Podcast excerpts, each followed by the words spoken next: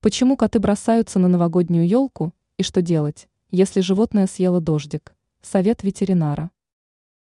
Кошачьи атаки на новогоднюю ель лишь со стороны выглядят забавно. Последствия предсказуемы и печальны. Но еще больше у животного шансов испортить праздник – это наесться новогодней мишуры. Ветеринары предупреждают о тяжелых последствиях такой забавы. Почему кошки бросаются на елку? Хотя на самом деле кошка не обязательно должна среагировать на новогоднюю елку. Есть и такие животные, которым она совершенно безразлична. Хотя таких, конечно, намного меньше, рассказала ветеринарный врач Ангелина Сиротина в интервью news.ru.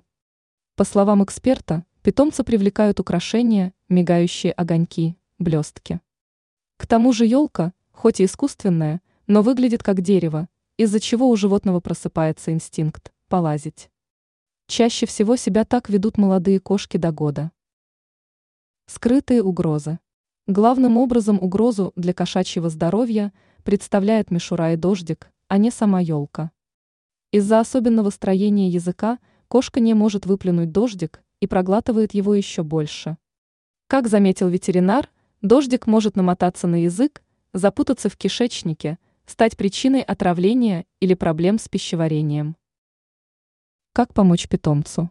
По возможности нужно вытащить украшение, аккуратно потянув за кончик дождика. Тянуть можно тихонько и только если украшение подается. В том случае, если украшение застряло, нужно срочно отправляться в ветеринарную клинику, может потребоваться операция. Ранее мы рассказывали, почему кошки охотятся на насекомых.